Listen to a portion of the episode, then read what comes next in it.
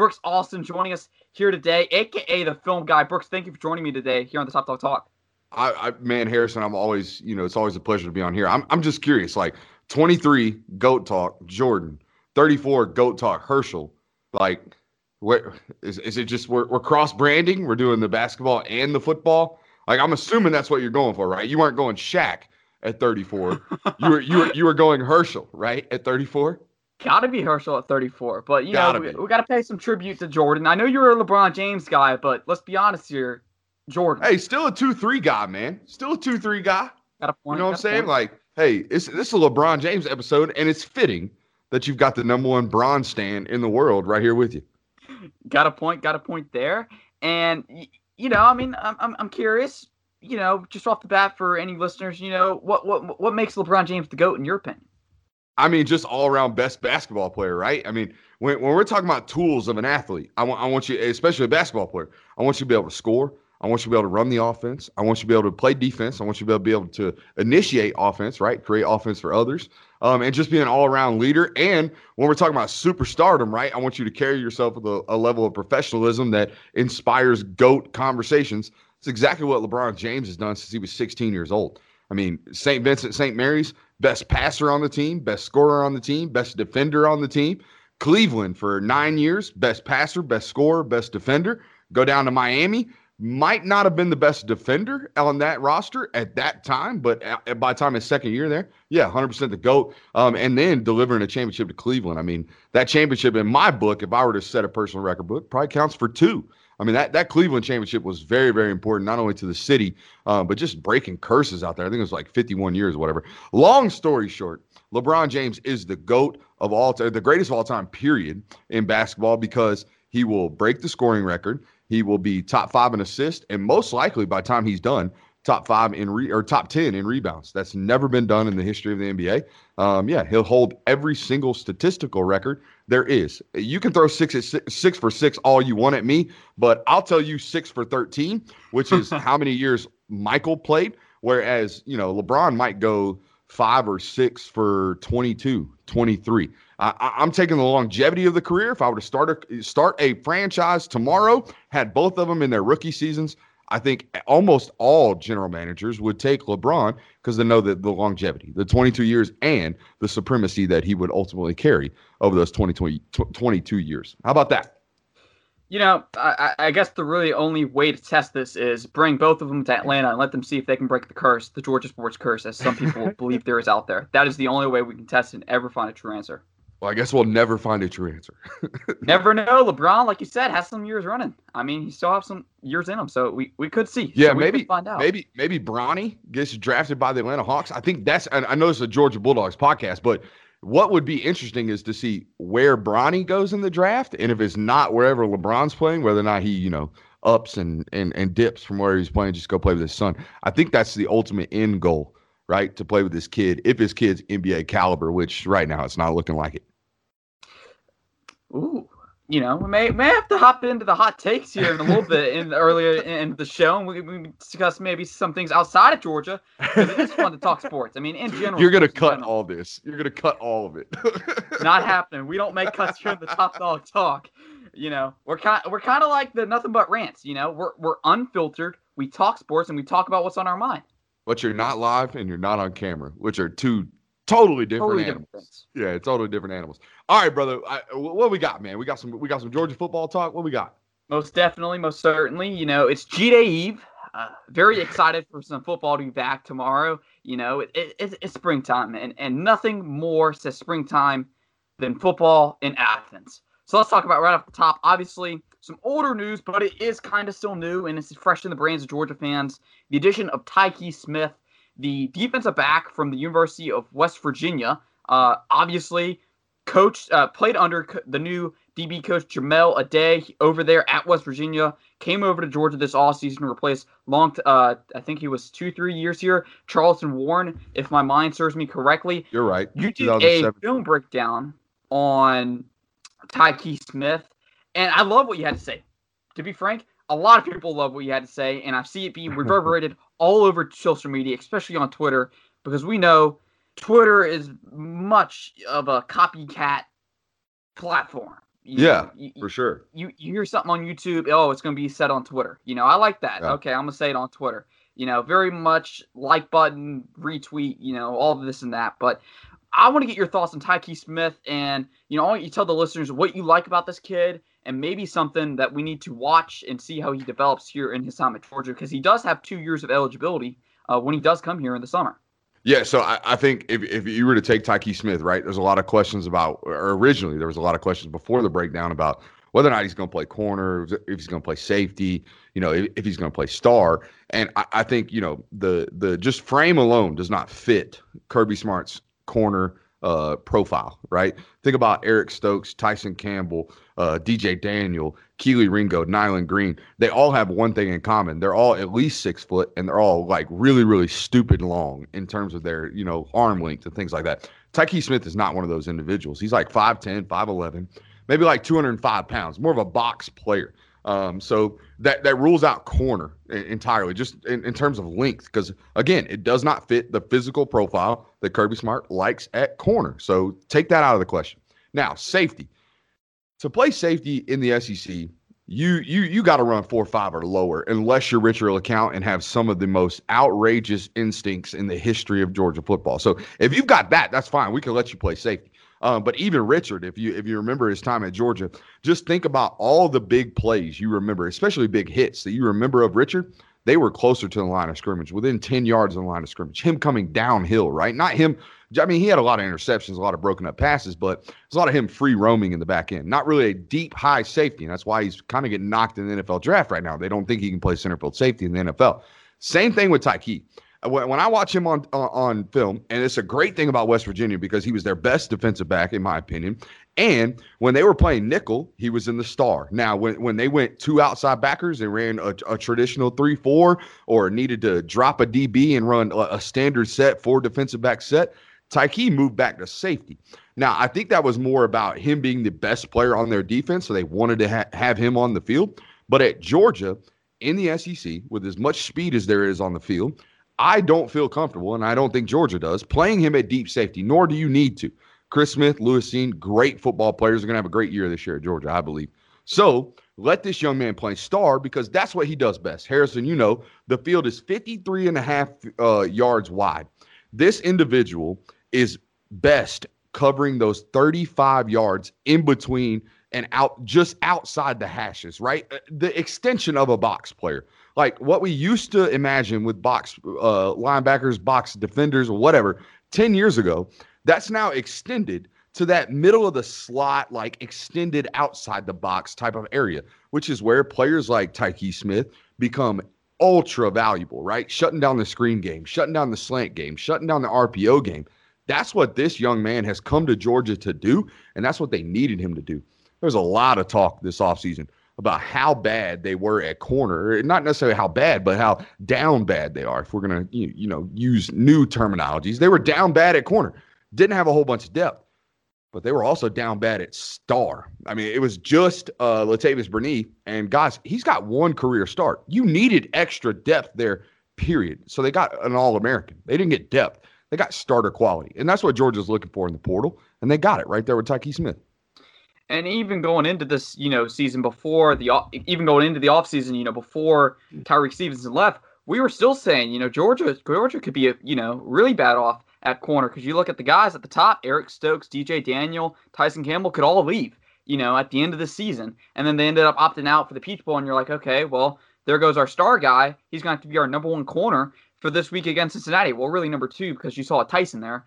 Um, yeah. so, you know, and all that, but Georgia, you know, going into this knew that they were going to be down bad at the start and they need to bring someone in. Obviously, you know, the comings and goings of Divaad Wilson also hurt the year before the, the year yeah, before this time. last one. You know, it, it it's hurt now because it looks like Divaad could have been our number one corner yeah, on this roster. Number one star for sure. I don't think Divaad was ever going to play corner, um, especially in the SEC. He's actually playing deep safety at UCF, but yeah, definitely. Like if I had a comparison, uh, I was telling people in the Discord this all the time that Tyke Smith is what Divaad Wilson might have turned into at Georgia at the star position.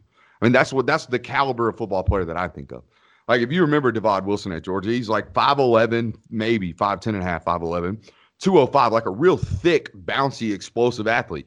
It's like same thing Tykee Smith is. Neither one of them known for like elite top end speed. Like I guarantee if you set Divaad Wilson out there, he on a 40 and, and trained him up, he might run a 4.53, 4.55. He's a thick, explosive athlete, but he's not long speed athlete. He's not a long speed athlete. Neither is Tyke. But they're great in short areas, great in short bursts. That's exactly what a star is nowadays in college football. I need you to be big enough and physical enough to cover a tight end, cover a guy like Arik Gilbert when he returns to the SEC, because that's where I think he's going to end up being, wherever, whatever he does this fall. But you get it, right? These 6'5, 230 pound tight ends that are mobile and agile, like wide receivers, because they've been playing on playing seven on seven since they were 12 years old. You need somebody to be able to cover that. You need someone to also be able to uh, cover a guy like Kadarius Toney, right? These short, quickie, uh, jitterbug type slot receivers. You need somebody there, and you also need someone to run the alley and play great great run defense and run support defense. And honestly, I think that's where Tyke really excels. If he plays on Sundays, which I think he's got a great shot at doing, especially with his decision to come to Georgia, if he's going to play on Sundays, it's because he is a great run defender. He does not miss tackles. I think in four games of watching him start to finish, he did not leave the field. From start to finish, I think I saw him miss two open field tackles, maybe. So he's like really, really elite in space, like in that alley where teams are going to run stretch zone at him, and teams are going to run outside zone at him, and teams are going to run bubble screens, and teams are going to run tunnel screens at this dude next year for Georgia. He's going to be elite in open field tackling, and that's exactly what you need in terms of a fifth defensive back on the field, or in Georgia's case, a star or nickel defender.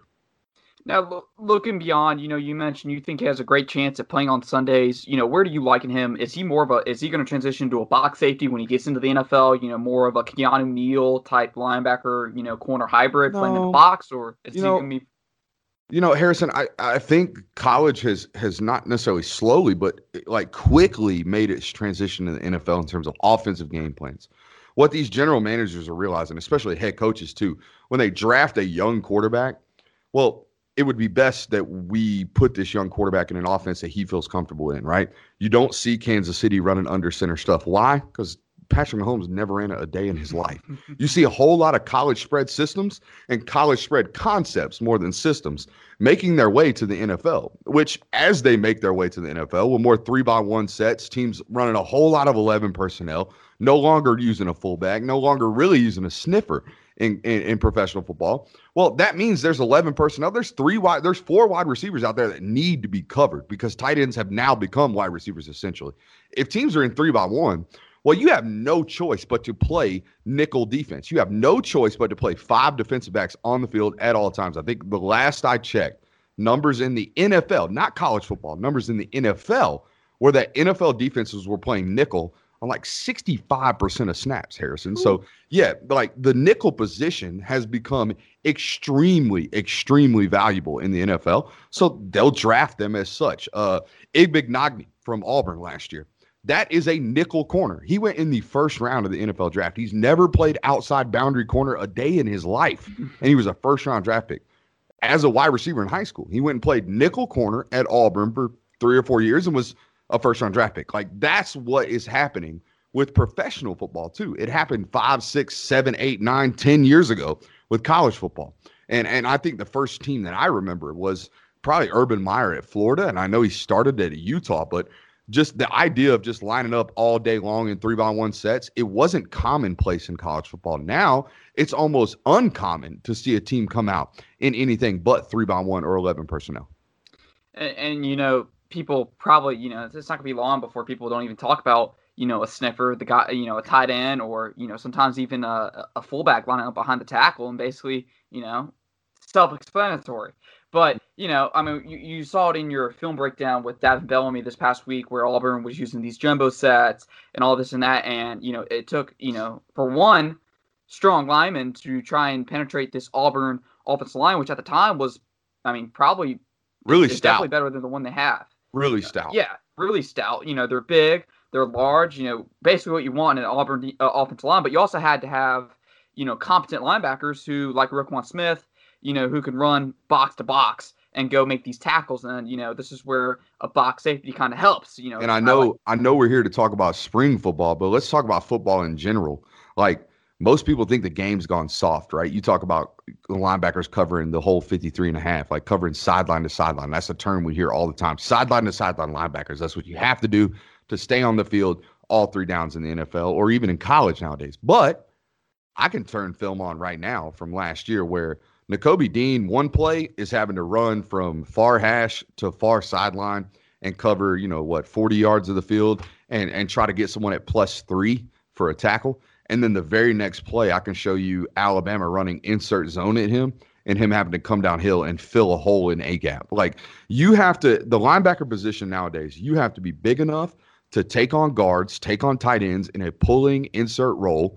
And you also have to be fast enough to run 53 and a half yards. Like the linebacker position nowadays is probably, I, I would say it's the hardest position to play because of all the responsibilities that they're having. And it, even Georgia takes a little bit of that responsibility off of their linebackers because they don't ask a ton of them in pass protection or in pass, uh, you know, coverage. They just drop them in in safe zones and just let them hang out, read the quarterback's eyes. But the rest of the game is extremely, extremely difficult, and it requires a guy that's about six foot or above, about 225 pounds or above, and can run like a deer.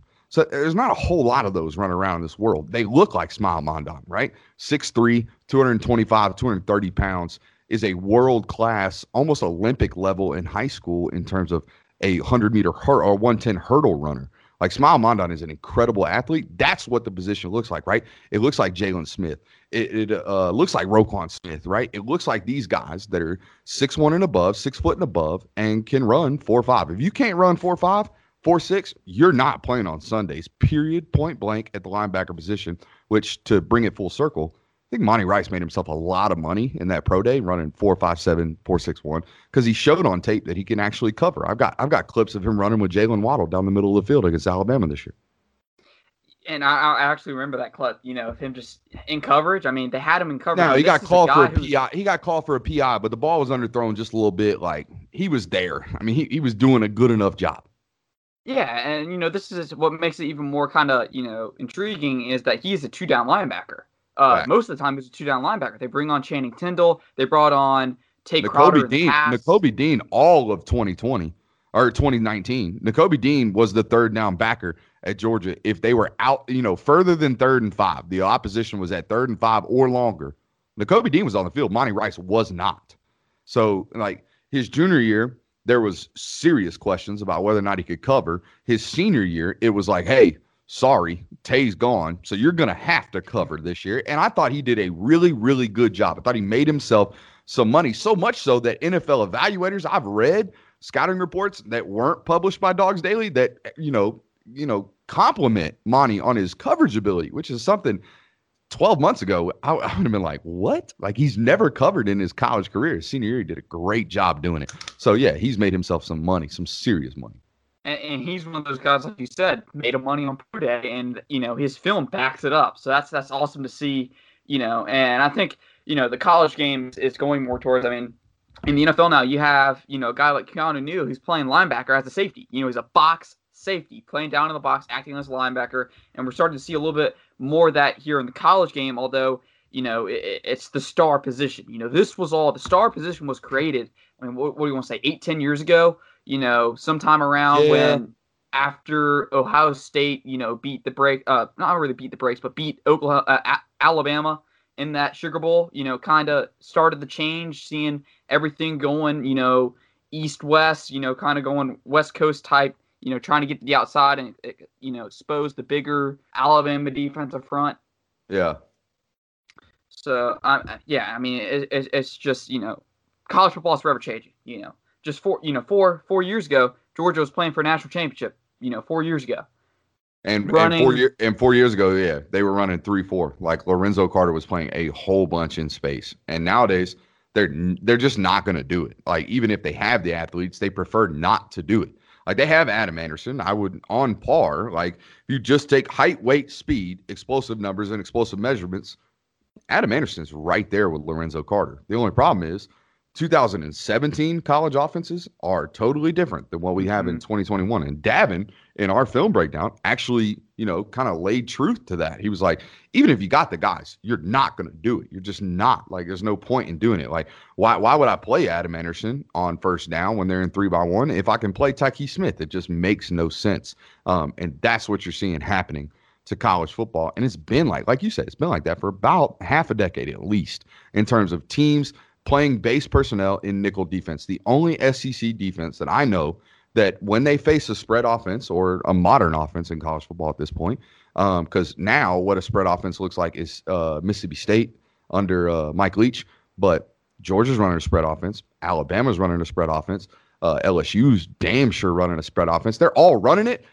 Mississippi State's just running it totally different. So with the way college football has gone, you have to have five DBs on the field at all times. Georgia, matter of fact, prefers to play six a lot of the times over the last two years.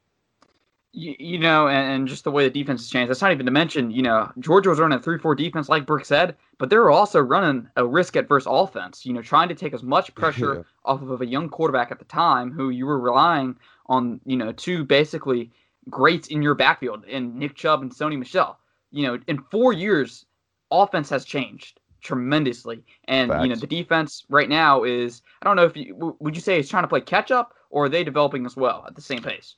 You know, I I think the defense is in a position now where like you you projected four, maybe five of those guys to leave last year. I don't know going into the season if they could have sat down and legitimately said, "Yeah, Eric Stokes is gone.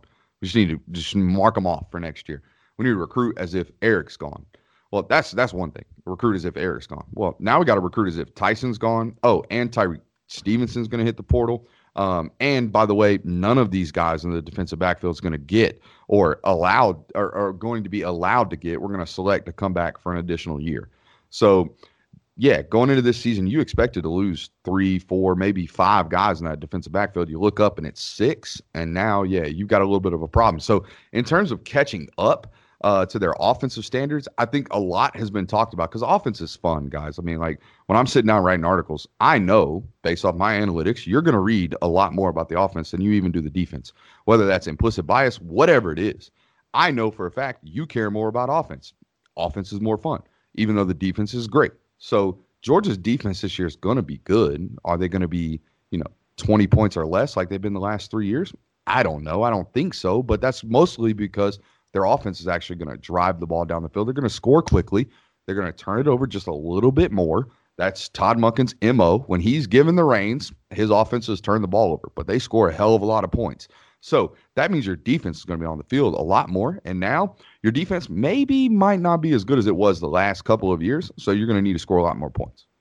And, and we've seen, you know, just in, I mean, really this year, you know, Alabama has statistically, I believe it was the number one defense in the SEC. And by all means, I would try and argue with you that Georgia, talent wise, when you rank up all the defenses just by talent, blue chip prospects, Georgia had the most talented defense, yet, you know, it didn't come to fruition, you know, for many reasons. Obviously, offense has changed. Their schedule was harder. It was a COVID season. And, and then you also had the attrition of injuries and all that. But Alabama still ranked number one in defense and still went on to have a borderline historic offense and still won a national championship. Yeah. Know, things are changing, which brings us, you know, to a great transition. We're talked about how the MO this year is going to be trying to score fast. You know, like you said, more turnovers, moving the ball vertically downfield through the passing game, not the running game. But the running game is still a big part of what Georgia wants to do because that's, you know, Georgia's running back you, as Kendall Milton said in the press conference this week. Brooks, you know, one of the things that can change all that is injuries to star players. And we had one at the beginning of uh, yeah. uh, spring camp.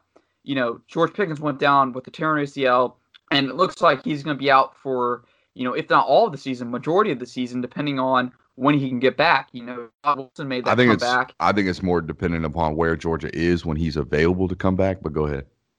You, you know, like you, and that also factors into it. If Georgia's making a playoff run, yeah. yes, I think George will have urgency to get back. Um, but if they're not, if they're playing in a New Year's Six bowl, you know, he, he could just say, "All right, I'm going to take time to recover and potentially go look at the NFL."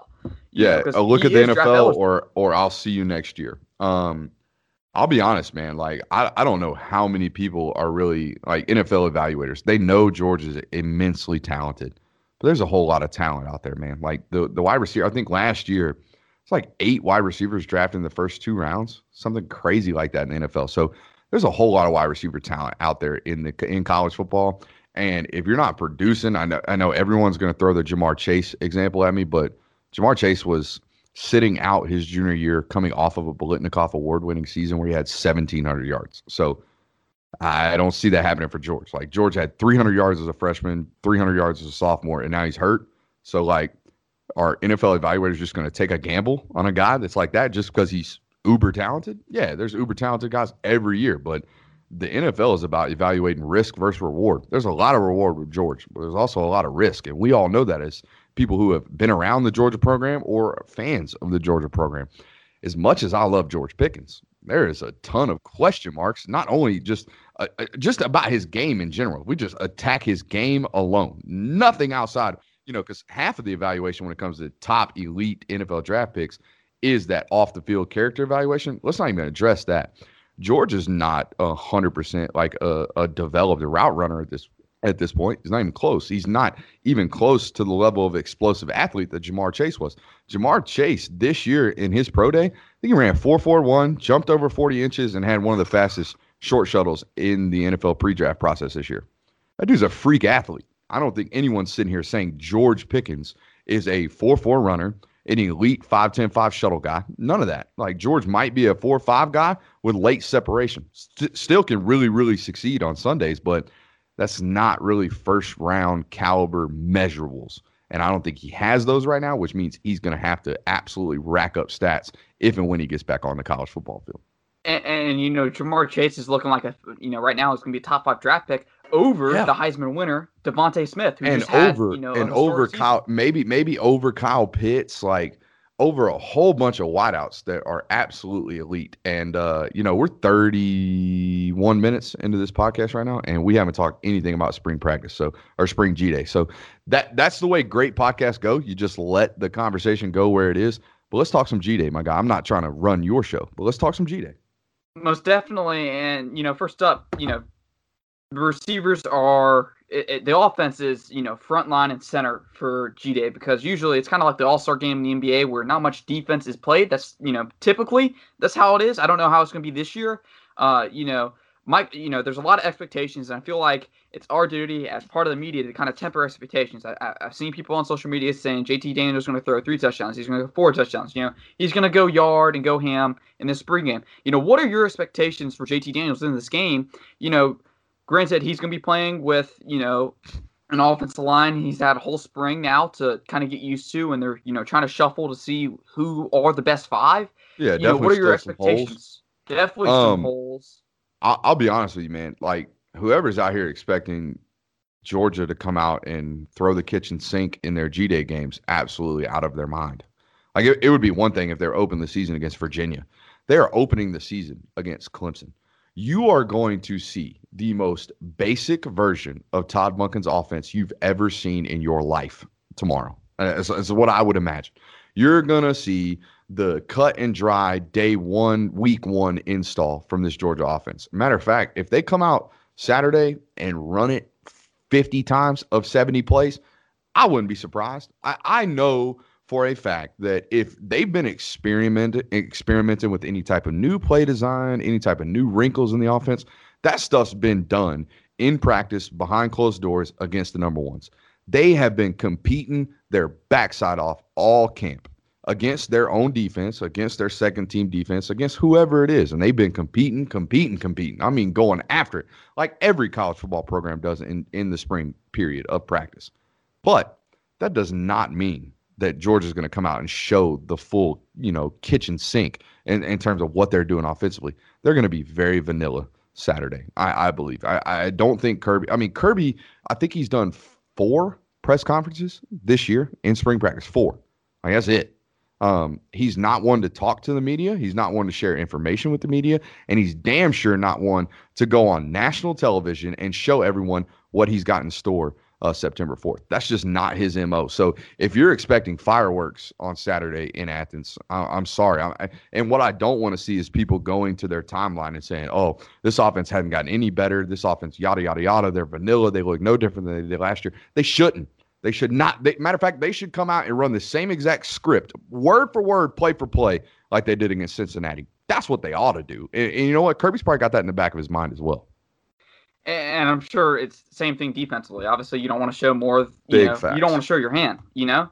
Yeah. You did the breakdown in the Cincinnati game. You knew what they were running. You explained it to all of us. You know, they're probably gonna be running the same thing, and you know, offensively, they're probably not gonna want to show some of their new weapons. You know, no. I think it's it's valuable to get guys like Adonai Mitchell and Justin Robinson. These guys, you know, Ladd McConkey, you know, experience, but they ain't gonna be showing, you know, Arian Smith running, you know, deep posts and all of this and that. You know, whatever you want to do with them, exactly. you know, for 40, 50 yard touchdown like I I can get my guys reps. I can get great evaluation points because that's what spring scrimmages, spring practice. That's what's it about. That's what it's about.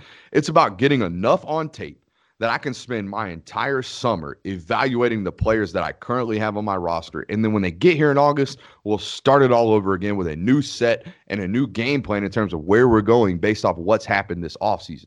It's not about reinventing the wheel. It's not about, you know, getting out there and getting comfortable in a new offensive set. It's that's nothing that it's about. It's about, hey, if I run inside zone, did my five offensive linemen win? If I run, you know, a basic smash concept where I got a a, a a, a slant from the first receiver and a corner from number two, did either one of those guys win their route? I don't have to come out and throw all my cover three man beaters in spring game just to prove that I could beat my own defense. That's not what it's about. Spring practice is about getting enough on tape to where I can spend the next two or three months evaluating what I saw on tape in the most game like situation and most highly intensive competitive environment that I can possibly get before we get to August and camp starts again. So if you're sitting here with a list of your expectations for G Day, I would go ahead and mark off um, an air raid show. I, I, don't think we'll see that, so go ahead and cross that off your list. Next up, obviously, you know, away from JT, we do have a little quarterback duel going on for QB two. Um, you know, uh, uh, I'm excited to see you know these young guys come out and compete. You know, not only at receiver, not only at offensive line, not only on the defense, but at QB. I mean, Carson Beck, yeah. he's been in the headlines a lot in the weeks leading up to this. You know, I think that's where you could maybe see, you know, two or three touchdowns out of, you know, some of these other guys, just because, you know, I think, you know, you posted on your timeline. You said it yourself. If I'm Carson Beck, I'm throwing every deep ball I have a chance at, you know? Yeah, nothing more dangerous in the world of college football than a backup quarterback who's comfortable in the offense. Absolutely nothing. Like, he has nothing to lose. If he comes out Saturday and just throws nothing but deep balls, I'm going to commend him. I don't care if he throws interceptions. I do not care. I don't care if he goes eight for 17.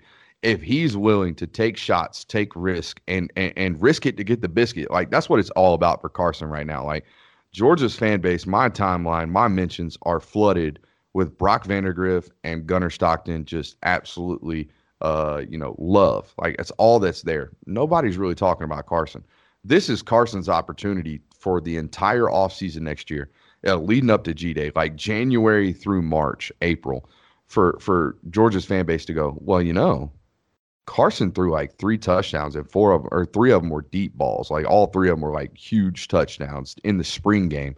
Maybe we should give Carson a try. And I'm not here to say that that matters, but narrative matters, right? And narrative matters. Like Kirby Smart doesn't care, but the fan base does, and and that kind of matters. Um, if we saw anything with the Justin Fields Jake Fromm decision, it's that Georgia's fan base is going to be extra hypercritical if you know they choose the wrong guy. I think that's what Georgia fans are terrified of when it comes to these three guys: uh, Carson, Brock, and Gunnar. Georgia fans go to sleep every night with a fear that they're going to choose the wrong guy and that the other guy is going to go and play for two college football playoffs and be third in the Heisman and stuff like that, like we saw with Justin Fields and be a top 10 pick. That's the fear. But I don't think this coaching staff is entering this with that kind of fear. I don't think they care. I think they're being very, very honest with these two quarterbacks, especially the ones that are on the roster now. It's like, look, we have an open competition, and I'll, I'll I already told the Patreon folks, I was, I'll break news here. I think it's coming out tomorrow. Carson Beck and Brock Vandagriff are going to be on the same team in G Day. They're going to be competing. That's what it's all about. Now, Carson might get more reps than Brock, but they're both going to be on the same team, working with the same units, working with the same wide receivers, and running basically the same plays. That's what this is all about. If you're if you're focused on anything in the quarterback room, that's what I'd be watching. Hey, Carson came out here with the twos unit and drove the length of the field, or Carson came out here and really was stagnant for three or four series where Brock came in and, and invested a little bit of life into this offense. Those are the kind of things that I'd watch closely on Saturday. But again, it's grain of salt, man. Like we, we are 18 months from either of these two deciding who's going to be the starting quarterback. That's how far we are from it. Think about it. We are September of 2022 before this discussion even matters. Like what happens up from now until September of 2022 definitely matters, but the narrative around it does not because the only narrative that matters is what's going on in that film room and what's going on in Kirby Smart and Todd Monken's mind. That's it. And uh, you know, today to Saturday is just a, you know, a starting point in that. And it's also a starting point, you know, we have other competitions and your native position that you played during your career, throughout your career, even your college career, offensive line. You know, we got competition there. You know, Did I? Whether people like it or not, we got a competition. Yeah. You yeah. Know, I, I, eh, no, I, I, was just gonna say I got I got a, a theory. Like it, it's the tackle position that most people are concerned about, right? Like you know, Jamaree Salyer when healthy, when he gets back to healthy, not you know nursing knee injuries that or knees that he had scoped in the offseason. Um, the the guard center guard position I mean, they're they're. I'm not gonna say they're locked up, but I, am gonna tell you, Warren Ericson is a fan favorite in that coaching staff, so he's got a major leg up at the center position. Justin Shaffer came back for a reason. That dude's not coming off the field, barring any injury, at either right or left guard. And like I said, Jamaree came back to Georgia his senior year to play guard. The NFL wants to see him play a full season at guard in the SEC. That's where he's going to play. Okay, so all this. Well, he played left tackle last. year. That's fine. I get it. They needed a left tackle last year. They didn't have one, so Jamaree went out there. He came team back under player. The, yeah, team player, but he also came back under the, the presumption that you know this isn't me telling you sourced information. I'm just telling you that the NFL likes him at guard. He came back to, to play guard. So that leaves a question at left tackle and only left tackle because Warren McClendon, bona fide, like, but that dude's going to play on Sundays. I'm telling you right now, he can do one thing at an absolute elite level that NFL teams pay for, and that's protect the passer. The dude's got some of the best pass pro tape I've seen at Georgia at a tackle position, and that's you know right there underneath Andrew Thomas. The rest of the guys have been you know average to slightly above average. Warren McClendon is elite. Andrew Thomas was elite in college football. So my theory is that he's been repping at right tackle for a reason. He has not moved over to left tackle, despite the fact that he has a left tackle profile. He's weak at the point of the not weak. I'm gonna say he's below average at the point of the attack in the run game, and he's an elite pass pro guy. That's a left tackle. That is not a right tackle. You run majority of your run plays. I would say 60 to 40 percent. 60 percent of your run plays are to the right. It's just it's best for the quarterback. They if they're right-handed, they show that left hand, and then they're immediately set up into their play action pass. So like your right tackle is your predominant run blocker. That's not McClendon. But I think they're leaving that left tackle position open in hopes and in prayers that Broderick Jones is ready come this fall. Because I, guys, I, I, like Xavier Truss. I, I think he's got, you know, one source, and this is funny. He said he's got the goods. Like he's got the goods, dude. He can play left tackle if that's what happens. But the ceiling of Georgia is Broderick Jones playing left tackle. And I think that's why they haven't moved Warren over there. In again, in hopes and prayers that Broderick can step in and play come some point this fall, whether or not it's against Clemson, whatever. Um, but yeah, I, I, called it the amphibian theory uh, yesterday or two days ago in my NBR sessions, and here's why. Amphibians, right? They live on both land and water. Well, I'm gonna tell you right now, playing left tackle and playing right tackle is like living in land or living on land, and right tackle is like living in water. Well, Broderick Jones really only comfortable living on land right now. He ain't comfortable swimming around in the water. Okay, so he cannot play right tackle at this point. I don't trust him to do it. I've seen him in person, and granted, it was in high school. Try to work right tackle. One of the most athletic individuals I've covered ever on the recruiting circle. Looked like he could not walk and chew gum playing right tackle. That's what it looked like. I mean, he was he is absolutely the most athletic physical specimen when you take all things into consideration.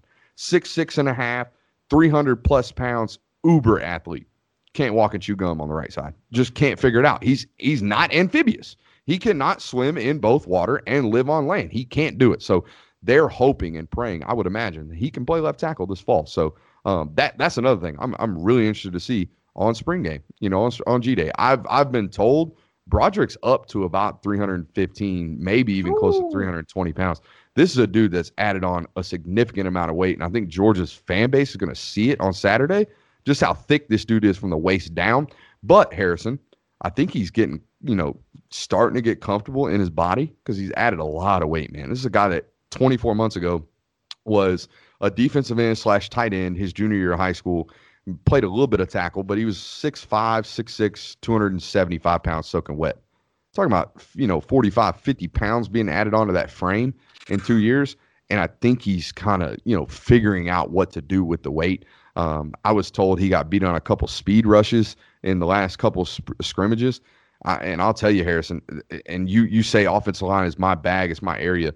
Never in my lifetime did I ever think Broderick Jones was going to be getting speed rushed in college. And that's a direct indication of the fact that the young man is not quite comfortable yet holding that new body. And he'll get there. And I think Georgia, like I said, I think Georgia's staff is hoping that he gets there by August. Now, let me ask you this. Uh, where does Tate Ratledge factor into all this? We know he's moved into guard. Frankly, most of that 2020 class has moved into guard. Uh, yeah. Most of those tackles have moved to guard. Where does he factor into all this? Because we've heard, you know, from the outside looking in, we've seen he's transformed his body a little bit. Obviously, he has the little mullet going um, up at the top, but where does he factor into all of this? Does he get a look at tackle if they were to move McClendon over to the left, or does he stay put at guard? Uh, you know, playing behind Shaffer and and, and Salyer, presumably yeah. plays at guard. I think you got enough guys competing, enough legitimate tackle prospects in terms of Truss, Jones, and Amarius Mims competing at tackle. Tate Ratledge is a guard, guys. He's six foot seven, 320 pounds ish. Um, already kind of Kirby talks about him playing faster, and I, I'm going to tell you what that means in coach speak playing faster means I need you to learn the playbook a bit more so you can actually play fast. It's not that he's slow. He's a good, he's a above average athlete at the guard position. He's just thinking too much because he doesn't quite know what's going on with it, you know, in front of him and what his responsibilities are. And I'll tell you a quick, you know, film related story that conveys this point. If you go back and watch the all 22 tape against, and Harrison, I know you're trying to get your hands on it. If you go back and watch the all 22 tape against Auburn, just go and tell me what you see, and I'll, I'll, I'll spoil it for you. I'll tell you what I saw.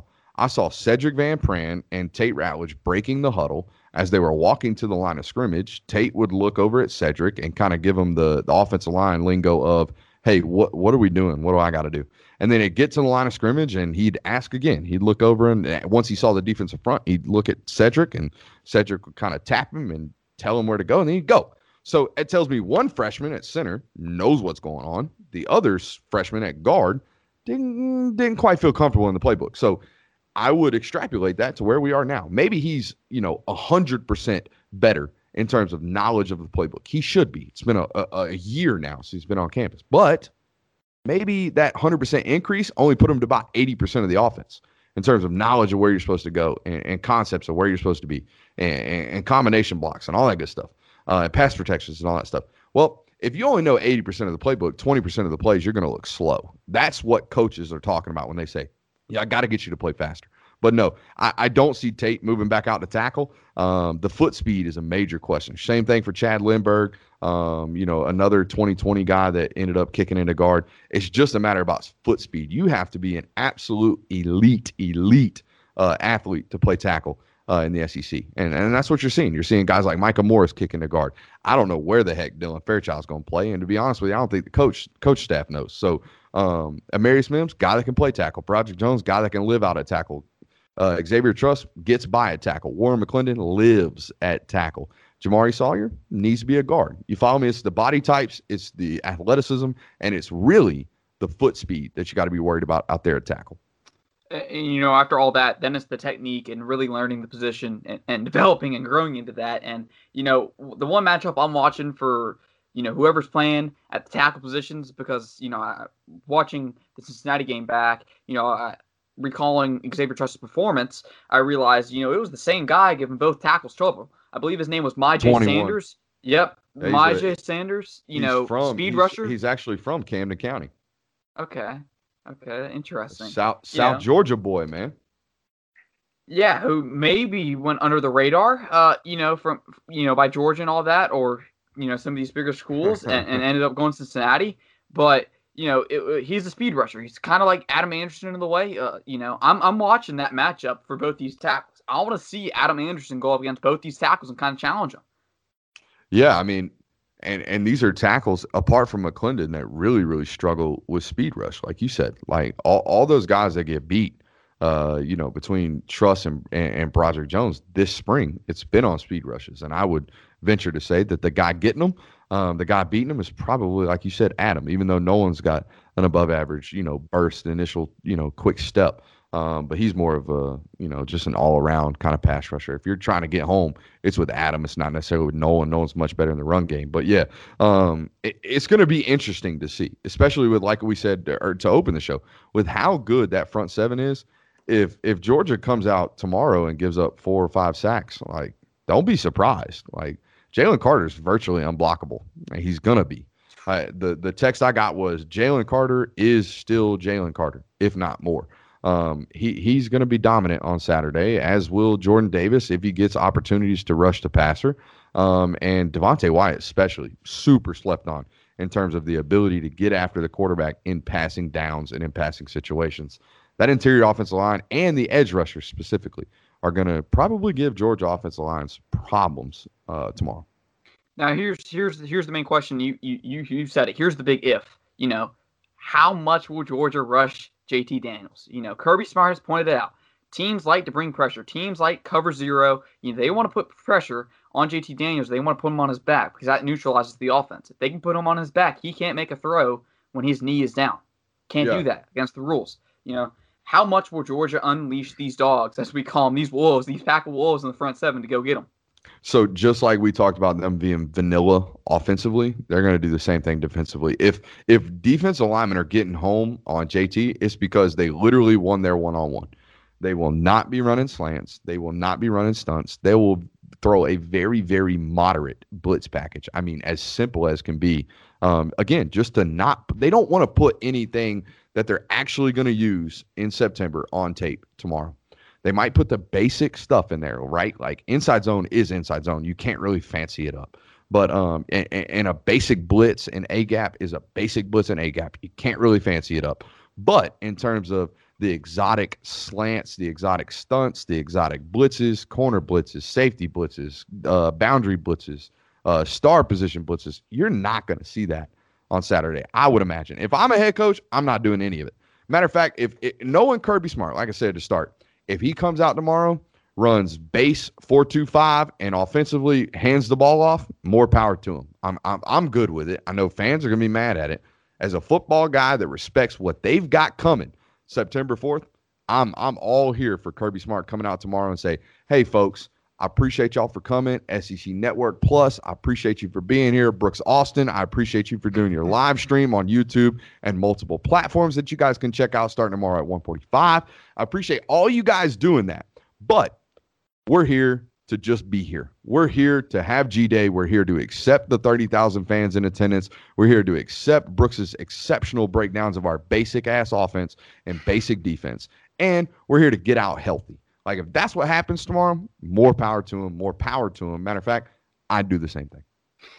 And, and you know, you I mean, hit the nail on the head. I mean, they're going to be running the same stuff the Pro Bowl runs uh, in terms of playbook Facts. and install. It's going to be the QB run, walking into the huddle and saying, "You do a slant, you you know, you go deep, you know, backyard football stuff." And the defense line is going to be like, "All right, you know, we we aren't running slants. I'm just going to beat my guy one on one and try and get the quarterback. That's it." You know hundred percent. Like like we already hit on it. It's gonna be very vanilla tomorrow, but it's gonna be super exciting because we haven't seen it. Like it's been closed. Arkansas had open spring practices. LSU had open spring practices. Missouri had open spring practices. Everybody in the SEC has allowed fans and media into their spring practice. Georgia, nah, heck no. So you're gonna get your first and only look at Georgia tomorrow until September. And that is by nature. That is by design. And that's it. This is the first and only look publicly, not through sources, not through people watching the game on the bridge, not through so and so's mom or dad that was in attendance because they're, you know, their son's the backup fourth string wide receiver that's a walk on, or backup safety, 12th down the depth chart that's a walk on. That's out here giving information. It's not going to be that. It's going to be, we can see you. It's on tape. It's on film. And for that reason, and mostly for that reason, the other portion of that reason being that Clemson's going to watch, you're not going to see anything. You're not going to see much at all. You're going to see a very, very uh, disciplined football team, a very technically sound football team, and a day one install on both sides of the uh, line of scrimmage. And, you know, obviously being wary of the time, we're approaching that one hour mark. So we're going to hit it with our last segment here. Obviously, you know, the people want to know who to watch. You know, not we know what we're watching, but who we watching. So let's kick it off with, you know, just three offensive players. Who your guys that you're going to say on your live stream at 145 you know, go ahead and plug the YouTube channel. What is your YouTube channel for the people at home listening to us right now? Yeah, I'm not like super well versed in how to find my YouTube channel. I just tell people to search Brooks Austin YouTube on Google because we're all searching crap on Google anyway. So yeah, just type that in. Odds are I'm the first person to pop up. I think I'm the only Brooks Austin with a YouTube channel. So yeah, check that out. Um, we will be there live at 145 tomorrow. But in terms of offensive players that I'm trying to see, Justin Robinson's not gonna. I don't think he pra- plays tomorrow. So at that point, like we got Matt Landers off the roster, transferred. Trey Blount off the roster, transferred. Mekhi Tongue off the roster, transferred. George Pickens not available, injured. Jermaine Burton not available, injured. Justin Robinson not available, injured. So that is six X or Z receivers. In other words, layman's terms for people at home, the outside receivers, that's six of them that aren't going to be available on Saturday. This is a very, very thin group, which means that Donnie is going to have an opportunity. The freshman uh, from Tennessee by way of Houston, Texas. He's been a, I mean, one of the talks of camp. I think Carson Beck's for me, has been the biggest talk of camp. Um, so he would be another guy I'm watching offensively. But those two guys offensively, and I, I we talked about it already. I want to see what Broderick Jones holds up like at left tackle. Um, you know, it's going to be great to see young guys like Amarius Mims um, out there. I, I want to see what Lovasea Carroll does on defense, but offensively, the three guys I'm watching: Adonai Mitchell, Broderick Jones, uh, and of course Carson Beck. Those are the guys. And you know what? Like from what I've heard, Brock Vandagriff has made plays with his legs, but what does the arm do on Saturday? Has he, you know, absorbed uh, a, a general percentage of the offense enough for him to be effective? That's the problem. When when you when you got quarterbacks that are still digesting the playbook, um, still consuming the playbook, don't know it, aren't 100% confident in it. Uh, you're to have a guy that's probably playing relatively slow, going through his reads relatively slow, and ultimately revolting back to what he knows best, which is escape. So I think you're going to see Brock run around a lot tomorrow, which will be fun. It'll be he'll cool. Uh, yeah, he'll freelance a lot, but I want to see if that dude flashes. So I know it's a lot more than three names, but uh, it's a lot to look at uh, offensively, but even more defensively. Same here, pretty much. I got Carson Beck. Uh, I got I got a lineman. I put Tate Ratledge down because I want to see him where he lines up. Obviously, we think it's going to be good guard. luck, Most bro. likely going to be guard. Good, good luck watching. Good, I mean, yeah, it's going to be fun, but good luck seeing that crap on the TV copy. I mean, good good luck seeing that junk from the sideline. People going to be like, "Oh, Tate Ratledge had a great day." Did he? Did he? do you do you really know? Like, do, do you know, or did you just not hear his name called? Like, that's the thing. And, and you know, I'm an O line guy. You already said it. I'm kind of a, uh, you know, stickler when it comes to people listening to people talk about it. How on earth can you sit there and evaluate offensive lineman without the end zone copy of the all 22? You can't do it. You absolutely can't do it. So, um, yeah, it, will be really, really tough to get a look at those offensive linemen, except for when they just get absolutely brutalized and whipped like a redheaded stepchild. If that happens, you're going to know. Um, but otherwise, it's going to be a pretty quiet day from offensive linemen from a fan's perspective. What will be interesting is on Monday when you check out check out patreon.com forward slash Brooks Austin and I give you the practice notes on what actually they thought about how people executed. That'll be the important thing for those offensive linemen. Every other skill position, quarterback, running back, you're to be able to see for the most part on Saturdays. Those those front seven guys, you ain't got a clue. You're talking out of your butt if you think you can talk about front seven, offensive line, defensive line, line of scrimmage play without the all 22. You're absolutely doing a disservice to anybody if you think you can go out there and talk about that kind of stuff. And my last offensive guy, a little under the radar, guy who you know signed back in January. He's in Athens now. Jackson Meeks because I think you mentioned it. Obviously, we got a lot of receivers out. I think he'll get a few reps, yeah. and I kind of want to see what he does, even if it's with the second teamers. That's valuable experience for the man. Yeah, a little a little Ladd McConkey too. I know, I know. Ooh, another Ladd, good name. Ladd McConkey is one of the highest click rated football players at Georgia right now. If I wrote an article on Ladd McConkey, which I haven't done in quite a while because it's not really necessary, it might be necessary tomorrow. Um, but haven't done it in a while. But dude that guy draws clicks. So a little, you know, tip for the uh, Top Dog uh, website over there, Top Dog blog. You know, ought to write nothing exclusively Ladd McConkey articles, and then when Logan Johnson gets there, only write Logan Johnson articles. And, and lastly, but not least, three guys on defense. You know, kind of already took. You know, can't really watch any linemen, but you know, I I just got the, I just got the usual Channing Tindall and Ameer Speed because Ameer Speed kind of getting lost in the sauce here in the media. Not really hearing much. Channing Tindall, I want to see that next step, you know, forward just because he's a linebacker and he's competing with Quay Walker to be, you know, the sidekick to Nakobe Dean. I want to see what he does on Saturday, and you know, you you kind of already uh, busted that one because he's in the front seven. So really, I mean, we're Bro, gonna see him I in pass coverage. I didn't mean really to. gonna see him I didn't mean to crap on you or, or or ruin your segment. I'm just saying, like when you're watching, You're it- bringing the truth though. But You yeah, know? it's, it's just a pet peeve of mine when people go and try to talk about offensive line play when they're not watching the end zone cut. How do you know? How do you know what's going on? How do you even know if that's a shade technique or a two eye or a three? Because guess what? That affects what's going on. It affects the schematics of what's happening in front of them. So without it, don't tell me. Don't come in here and tell me how well someone played unless you look at the all 22. And I've said it from the jump. And we'll get to, I'll give you my three guys after I finish this rant about tape. tape is so valuable.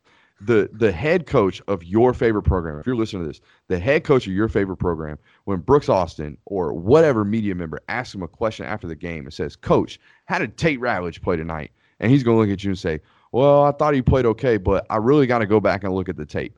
The head football coach of an SEC program that is paid three and a half million dollars a year looks at you in your face and tells you before I give an opinion, I got to go watch the tape. The hell are you doing? Writing articles with opinions without watching the tape. That's that's what I'm here for. Like that- that's the whole reason I do what I do. Defensively, Latavious Brini, that dude's got a headhunter coming for his job this fall. What does he look like tomorrow? That's a very very vital point. Uh, defensive line wise, I, I know I told you they weren't going to be given the whole bag, but I don't need the all 22 tape to know whether or not guys are giving free goes. Like if they're giving two way goes, if they're allowed to get after the quarterback, that's different than what they've been doing in years past at Georgia, like I expected to be this fall. Um, so, you know, front seven guys, I'm, I'm watching them all Jordan, Jalen, uh, Devonte. Uh, I want to see what Marlon Dean looks like. That dude from IMG, right? Three star, whatever. You know, I'm not a stars guy. Underrated prospect. Didn't make our SI All American uh, list. None of that.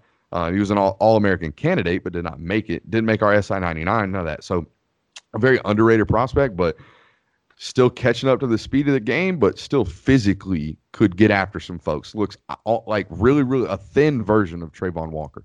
He's a dude that's 6'5, pushing around 300 pounds, but doesn't look like he's filled out at 300 pounds. So I'm interested to see what he does. And of course, everyone wants to talk about corners. I want to see what Jalen does. Of course, I want to see what Kelee Ringo looks like, but uh, Ameer Speed too. Haven't really seen him in an advanced role, uh, in an in-depth reps role in terms of getting 30, 45 reps in a game or in a game-like situation. So all those guys will be interesting to watch. But Nyland Green's the guy for me at corner that I'm really expecting to have a really good football game or a really good football scrimmage because if there's anything I've learned about that guy over two and a half years of covering him, just when the lights get brighter, man, he just turns on. There's just something different about that guy. He's a real he's got real stardom quality to him.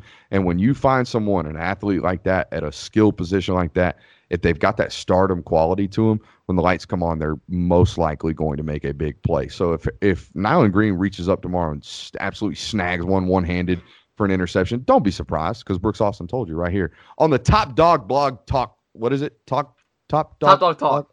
Top Dawg Talk. Yeah, I, I gotta say like Harrison. Top Dawg Talk. Did I do okay? Yes, sir. Yes, sir. All right. That was Brooks Austin, ladies and gentlemen. Y'all hear the juice in his voice. You know, it's prime time. You know, we, we started recording this around 8.30. It's prime time. Prime time players always show up at prime time. We want to thank you, Brooks Dude, Austin, for joining us 9:40 today. already. It's 9:40 already. My wife is gonna kill me. I gotta get out of here. Yes, sir. it's Top Dawg Talk. That's what it is. Episode 23, the GOAT edition. We are excited for GA Day tomorrow. It's time for some spring football. Thank you for joining us today. Make sure y'all go join Brooks Austin over on the YouTube around 140. If you want to watch with some live commentary that's not just some two random ESPN people. If you want real commentary with real, you know, thoughts and opinions, go over to Brooks. He is going to back it up with his whiteboard and he's going to show you what Georgia's doing, even though it will be vanilla, as he says. Thank you very much. That was Brooks Austin. I'm Harrison Reno, and that was episode 23 of the Top Dawg Talk podcast.